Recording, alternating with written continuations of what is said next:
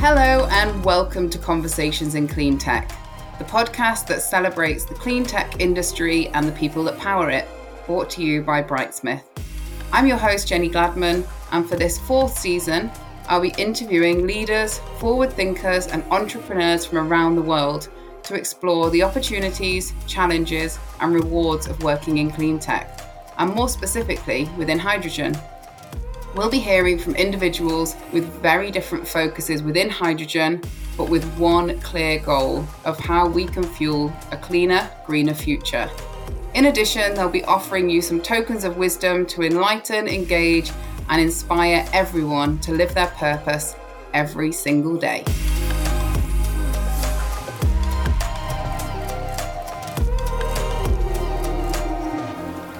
So today's guest is joining me from H2 Green Steel in Sweden. Kajsa has 15 years experience in heavy industry. She now runs the hydrogen business unit for H2 Green Steel, which brings together her sector experience and her passion for hydrogen and sustainability. In today's conversation, we're going to be looking at hydrogen from the perspective of the user which is often missing from the conversation and is absolutely key in showcasing the viability of hydrogen in heavy industry. Kajsa also sits on the board of one of Europe's most innovative fuel cell companies, PowerCell Sweden.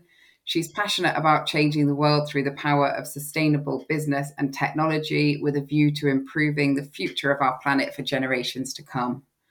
With large scale green hydrogen at the core, H2 Green Steel's purpose is to decarbonize hard to abate industries, including steel. They've already grown to over 150 people since they were founded in 2020, and they are still growing at pace, which is pretty impressive. So, Kajsa, welcome to Conversations in Clean Tech. Hi, Jenny. It's a pleasure to be on the podcast today. So, thank you for joining. Um, and before we go into the inner workings of steel, would you like to give our listeners a bit of a personal introduction to you? Yeah, definitely, I can do that. I mean, I, I think you presented me um, in a very, uh, very good way. But so basically, my background is my my really original background is I'm a passionate horseback rider. Um, and I used to work as a professional horseback rider actually in Germany, competing in eventing and cross country.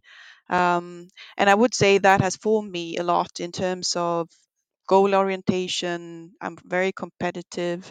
And also, I learned early that in order to improve and, and become the best you can, you have to work and, and train with people who are better than you. So I would say that that's one of the reasons why I ended up where I am today. But from more of a business perspective, I would say that I, I I've always worked in heavy industry. My background is from natural sciences and chemistry, and then I've entered into to business side. So I have a combination of that in, in my training. Uh, and I guess that's why I was very attracted by uh, heavy industry early on. And I worked in, in the aluminium industry uh, at Sapa, now today Norsk Hydro, um, for many years. Um, I was also leading a, a, fuel cell division at Sandvik, uh, Surftech, it's called, doing components for fuel cell stacks. And that's where I kind of got my first contact point, you could say, with the hydrogen world. Back then, this was about 10 years ago, it was mainly focused on the automotive industry. And we were a few believers and a lot of haters, I should say. Um, but but then when I a couple of years later uh, worked as head of innovation at Yara International, a, a big fertilizer company, my focus was more on, or I learned, you could say, that hydrogen is is really about right now at least is really about the industry and how you can transform heavy industry. So then my passion for hydrogen grow uh, even further and um, then when I was contacted by by Henrik Henriksson, our CEO here at H2 Green Steel, it was just a dream coming true. You could say it was really the combination of metals uh, with hydrogen, and also my passion for how sustainable business can can uh, be part of of changing the world for the better in terms of, of climate impact. Because I do believe that the industry has a fundamental role to play. We can't just rely on politics or NGOs. It's it's actually the industry and the financial sector that need to step up and make this happen. And I felt that at H2 Green Steel, I can be part of, of driving that from within. Brilliant. And it sounds like an incredible team you've joined. So, a really exciting mission to be a part of. And before we go into more detail on H2 Green Steel and the work that they're doing, um, I think some of our listeners will be in the position that I was in of not knowing a huge amount about the steel industry. Um, and Kajsa gave me a, a, very quick lesson a couple of weeks ago, which I hope she'll deliver to, to some of our listeners today. Um, but one of the things that I think is crucial to talk about, and something that was very much on my radar, is how big of a polluter the steel industry is in comparison to most, if not all, industries out there, it has a huge negative impact on the planet, and the technology is there to decarbonize it. Um, and H2 Green Steel have not only shown this, they're, they're welcoming others to the fold. They don't want to be the disruptor, they want to be an accelerator um, and want others to do the same. So I think I'll hand back to Kajsa to tell you a bit more about this mission of who are Green Steel and how are they approaching this. Yeah, no, you're completely right. I mean, we we don't see us as a disruptor. We want to be an accelerator. We want to help the steel industry to transition. Our purpose is not to be just another steel company. Our purpose is to decarbonize hard to abate industries, and we start with steel. And then you can ask yourself, why steel? Um, and basically, it is important to understand that we are not using hydrogen as a fuel or as an energy carrier. For us, hydrogen is a molecule that we need to basically kick off a reaction, a chemical reaction, you could say.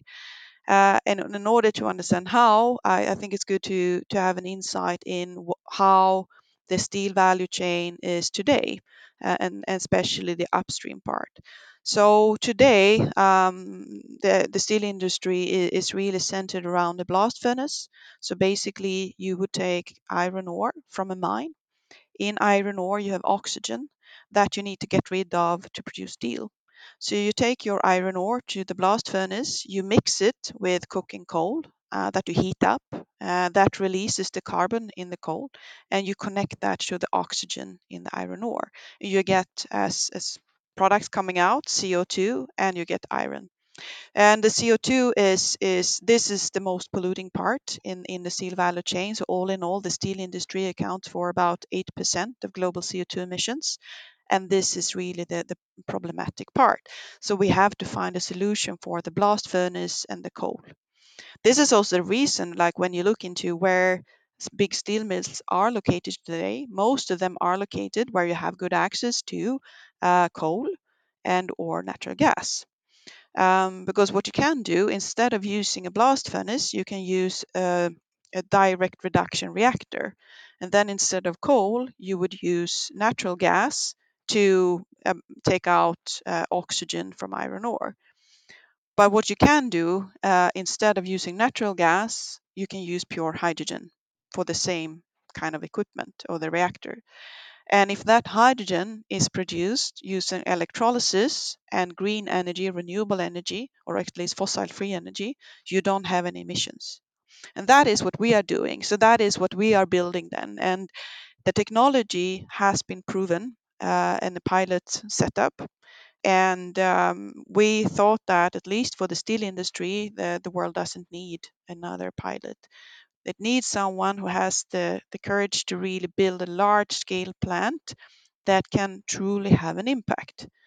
Because again, it's 8% of the global CO2 emissions that are at stake. We have to address that. And we take the first step in making that happen. And can you tell us a bit more about that step and what that looks like for the the plant in the north of Sweden? Yeah, so in in uh, in our first plant um, that is now in in construction, we got our environmental permit in in July, and that was really important for us. It was actually a Swedish record in terms of how fast we got the permit. Uh, we have had to have it in the summer because this is really in the north of Sweden, close to the Arctic Circle, and we had to start ground preparations during the summer. It's a, plant of 300 hectares it's a huge area. and uh, we are, like I said, right now in ground preparation, preparing for construction. In parallel, what we're doing, I mean, we are a greenfield company. We are a startup. Uh, you could maybe say a startup on steroids, but it's it's really a startup. And uh, for our projects, we have to run uh, project financing. So uh, in in order to actually have a bankable case, we have to prove to our banks that there is a customer who's willing to pay a premium for a green product. So that's where we started, you could say, the journey. We sat down with the automotive industry, listened to them. Would you be willing to pay what it takes to actually do this, to have a green steel product? And they said yes. And some of them invested in our first round. Uh, some of them have invested now also in our B round. Um, and it's it's really about the customer showing it is possible.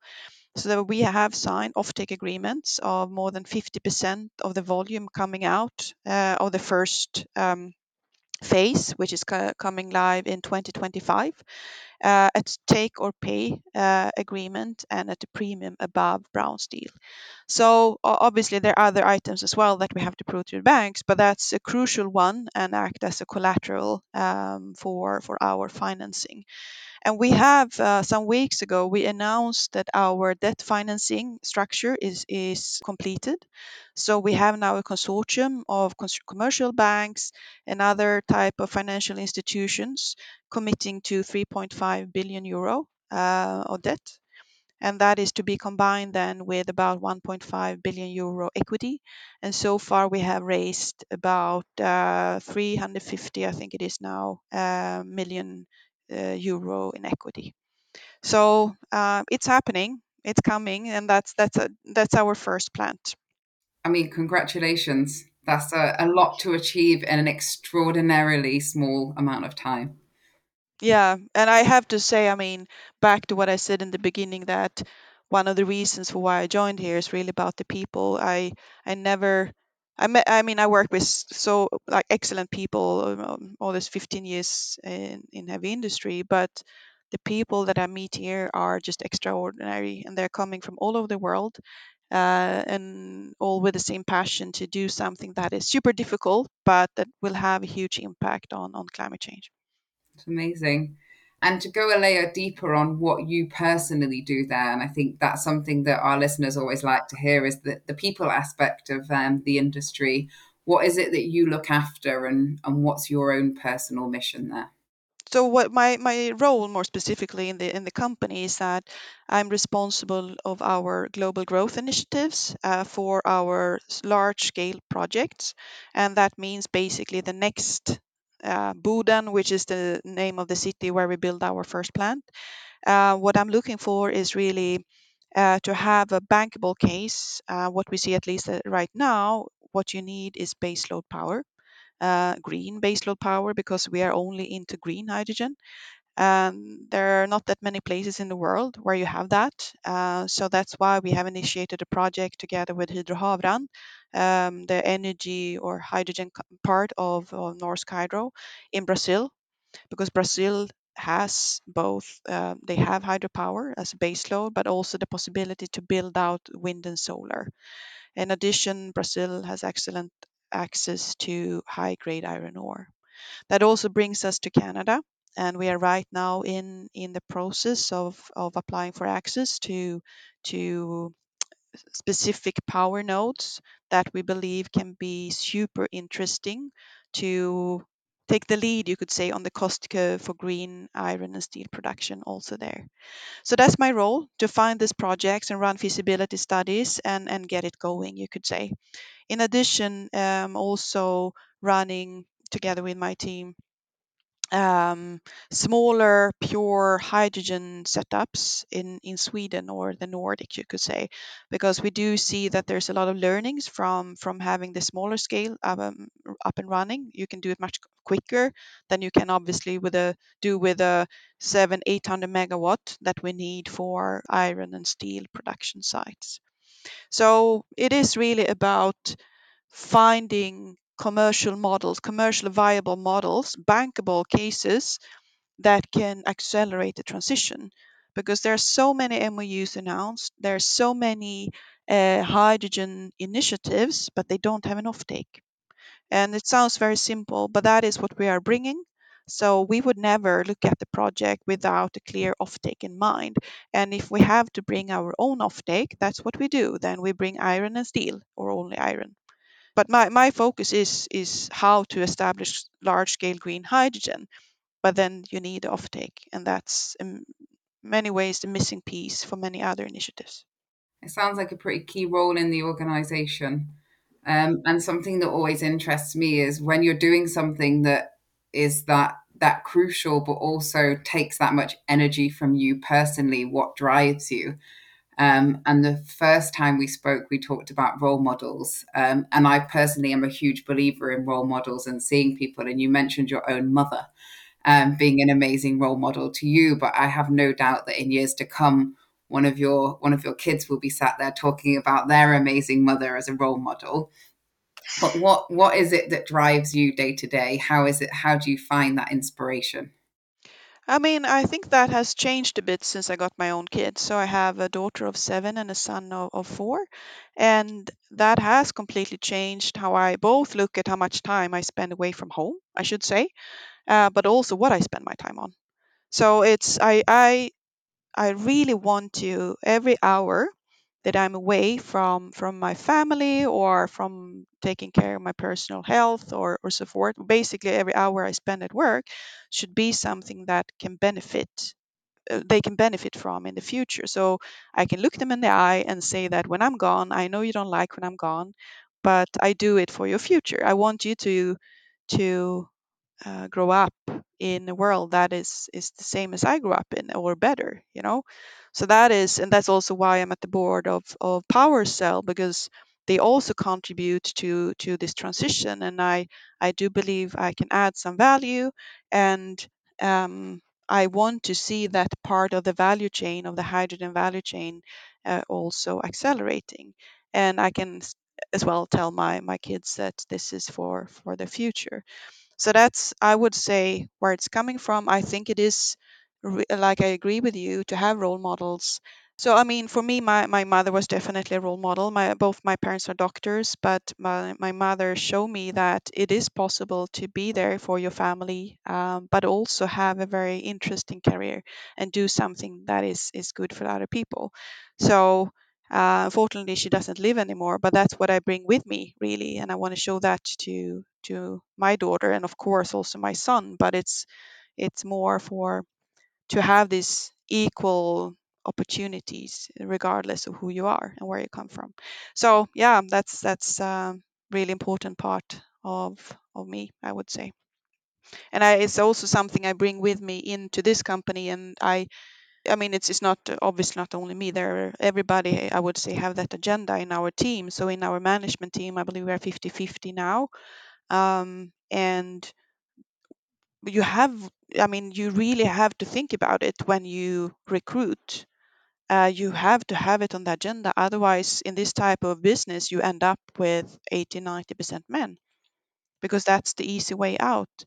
And I don't say that men are not good; they're excellent, but there is something that is hard to just put your finger on when you have a diverse team and it's not only about men women but it's also about age it's about uh, nationality culture and things like that. It's it's more it's harder to lead a team like that definitely but when you can do it magic can happen.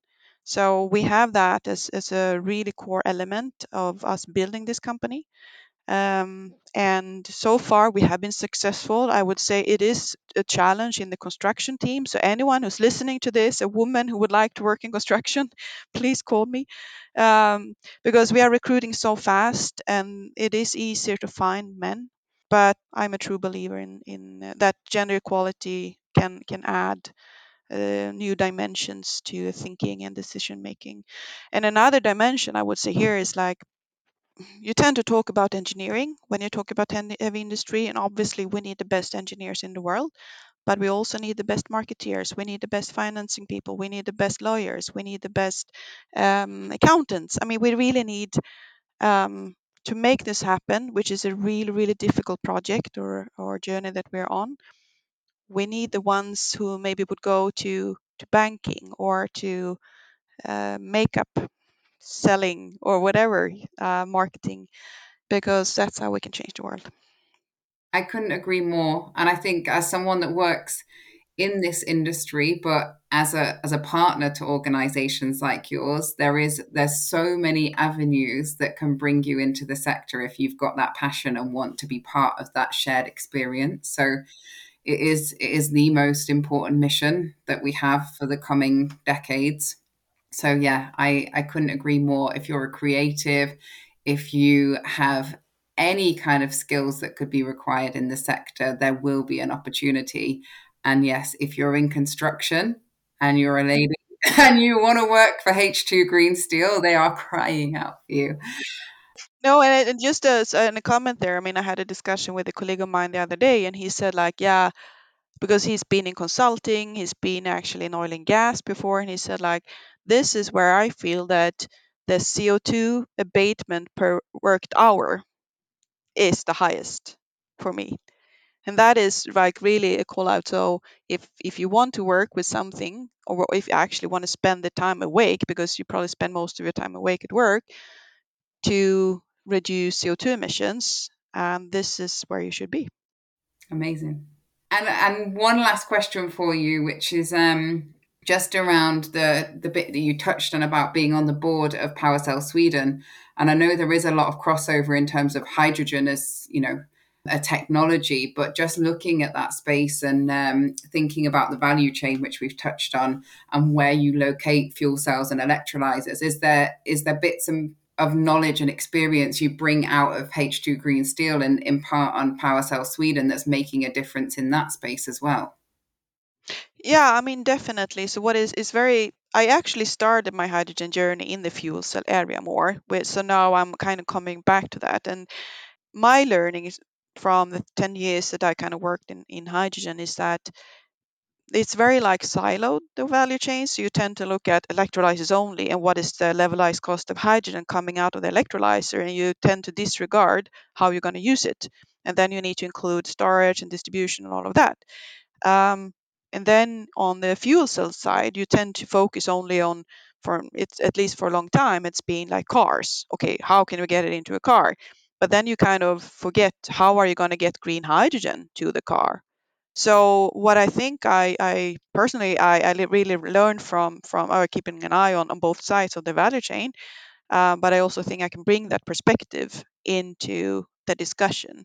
And another item is that it's no longer about cars. It's what we see is that there's so much happening in aviation and maritime for fuel cells and obviously that's a very good information for me when I look at for for for H2 Green Steel and for for my team, what should we spend our focus on? Maybe we should try to understand the value chain for hydrogen to shipping, or how are we going to get hydrogen to an airport in the future, for instance.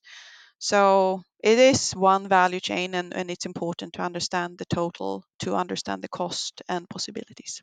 Yeah, and I think it's it's those conversations and looking at the bigger industries that can be so much more there can be so much more impact in the shorter term if we solve some of these problems and having that shared wisdom across is is so impactful. So yeah, it's nice to see when you're seeing companies who are collaborative and definitely see the merits of having people on their board that are working in a different space as well. Yeah, definitely. And I have one really very quick last question would be your advice to somebody wanting to get into this sector? I would say just reach out to the company you would like to work for. Um, we get random applications or whatever you want to call it every day, and we are addressing all of them. Uh, we are, like I said, right now we are looking a lot in, in construction, engineering, and so forth. But but especially, I would say for for system process engineering for for hydrogen the large scale hydrogen plants if you have that uh, competence i mean just reach out. You can send me a message on linkedin or, you can go to our recruitment page on on our uh, web page um, because we are we are recruiting from all over the world. It doesn't matter what color you have if you're a man or woman or where you live we find a way um, like an example, for instance, we have one of our stars in the hydrogen technology team. Uh, we found her in, in India. She was pregnant. Uh, we hired her. She could work from India. Now she got, gave birth and she will move here when she's ready. So we are the best talent in the world. We need you. Um, yeah. Now this turned into a recruitment ad, but that's that's not my intention. But it's um, they just reach out. You say that, but actually, it's really refreshing, and the number of companies out there that need to hear that that you've gone out of your way to hire a lady who is pregnant to relocate her to support her to stay where she is to go through that journey is incredible. So, thank you from all women out there. And thank you for your time today, for being so giving with your story, and also just for being a part of something so amazing. So we're, I know myself and and all of our listeners will be excited to watch this journey towards 2025 and beyond. Thanks a lot. It was a it was a really nice talk. Pleasure to to be in the podcast today. Well, thank you. Thank you for listening to Conversations in Clean Tech, brought to you by Brightsmith. If you've enjoyed this episode, please be sure to subscribe, like, and leave a review. Every time you do, it helps others to find the show. For more information on how Brightsmith can help you to build a sustainable future through identifying, attracting, and retaining diverse talent, please head over to brightsmithgroup.com. Join us next time for more conversations in clean tech.